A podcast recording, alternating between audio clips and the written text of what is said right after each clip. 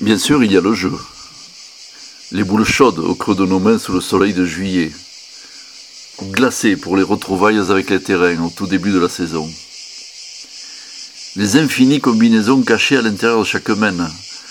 Les décisions à prendre, bien plus complexes que le simple on tire ou on pointe.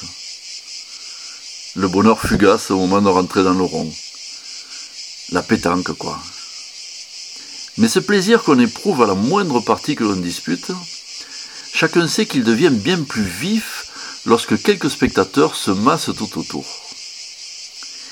Dès lors qu'on est encerclé par eux, qu'on joue au milieu d'une galerie, on se retrouve, le temps de quelques mènes, sur scène.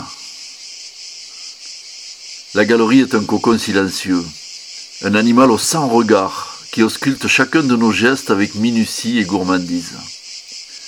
Ces regards, comme celui du serpent dans le livre de la jungle, paralysent parfois certains d'entre nous.